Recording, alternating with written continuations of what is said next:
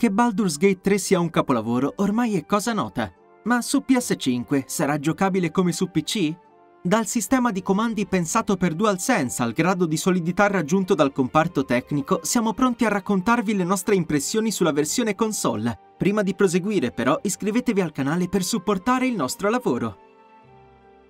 Originariamente annunciato come titolo per Google Stadia, Baldur's Gate 3 ha avuto chiara sin dall'inizio la necessità di dover risultare fruibile anche tramite gamepad.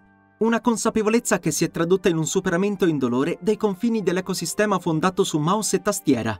Su PlayStation 5 il titolo Larian Studios sfoggia il medesimo sistema di controllo già visto all'opera su Steam Deck, in un porting che da questo punto di vista ci ha soddisfatti pienamente.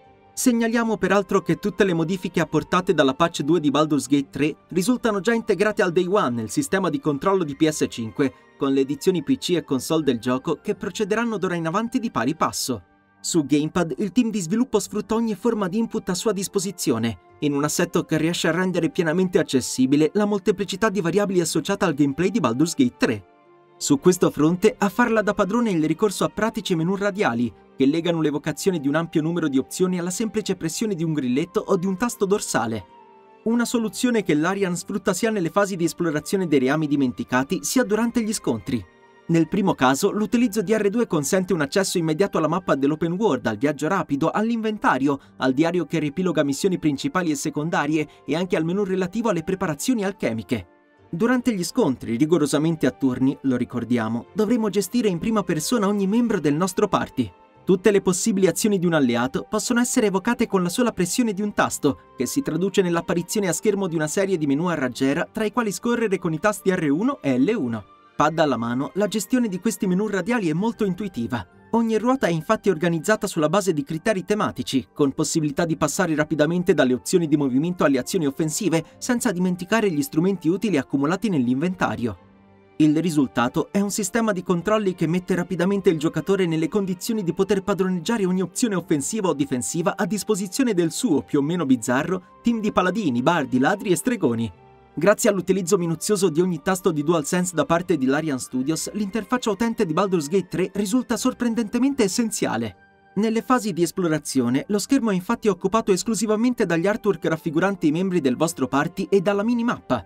Utilizzando la levetta analogica destra è possibile regolare lo zoom, con una visuale che passa fluidamente da una prospettiva isometrica a una molto ravvicinata. Una scelta pratica e funzionale, con la quale è opportuno familiarizzare sin dalle prime battute per gestire al meglio i movimenti e le azioni dei protagonisti. Uno sguardo ravvicinato, come facilmente immaginabile, si dimostra particolarmente utile durante le esplorazioni degli interni, dove candele, pozioni, documenti e una bizzarra rassegna di strumenti arcani affollano gli scenari. Su questo fronte risulta peraltro ottima anche la gestione delle interazioni tra protagonisti e mondo di gioco. Ogni oggetto raccolto può infatti essere direttamente inviato a uno specifico membro del party o al nostro accampamento, o anche essere contrassegnato come mercanzia nell'inventario del protagonista, così da poter essere poi rapidamente venduto a un mercante senza ulteriori passaggi. Ricordiamo inoltre che casse, arredi e tanti altri oggetti possono essere liberamente spostati dai nostri eroi, in un processo anche in questo caso rapido e intuitivo. Arriviamo dunque all'ultimo nodo di questa disamina, che riguarda la resa del potente Divinity Engine 4.0 sulla miraglia di PlayStation. Se su PC avevamo intessuto le lodi del motore proprietario di Larian Studios senza evidenziare particolari criticità, su PS5 Baldur's Gate 3 non risulta altrettanto impeccabile. Chiariamoci, questa prima versione console conserva per la gran parte i punti di forza di un comparto visivo monumentale, a favore di una messa in scena a dir poco spettacolare, eppure non è difficile notare diverse flessioni rispetto ai picchi qualitativi della controparte mouse e tastiera. Tanto per cominciare, risulta evidente come il team belga sia dovuto scendere a compromessi per quel che concerne la gestione delle ombre, in particolar modo sul fronte dell'ambient occlusion e dell'effettistica, a fronte di una pregevolezza generale comunque consistente.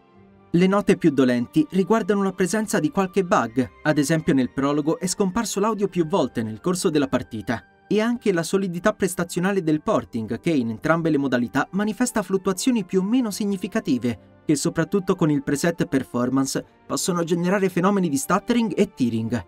In modalità qualità, sia le problematiche di qui sopra che i cali di fluidità appaiono meno frequenti e marcati, ma in tutta onestà abbiamo trovato difficile delineare differenze nette in termini di qualità visiva complice uno scarto piuttosto relativo sul versante della risoluzione. Va inoltre sottolineata l'inattesa lunghezza dei tempi di caricamento su PS5 che talvolta possono raggiungere la soglia dei 40 secondi.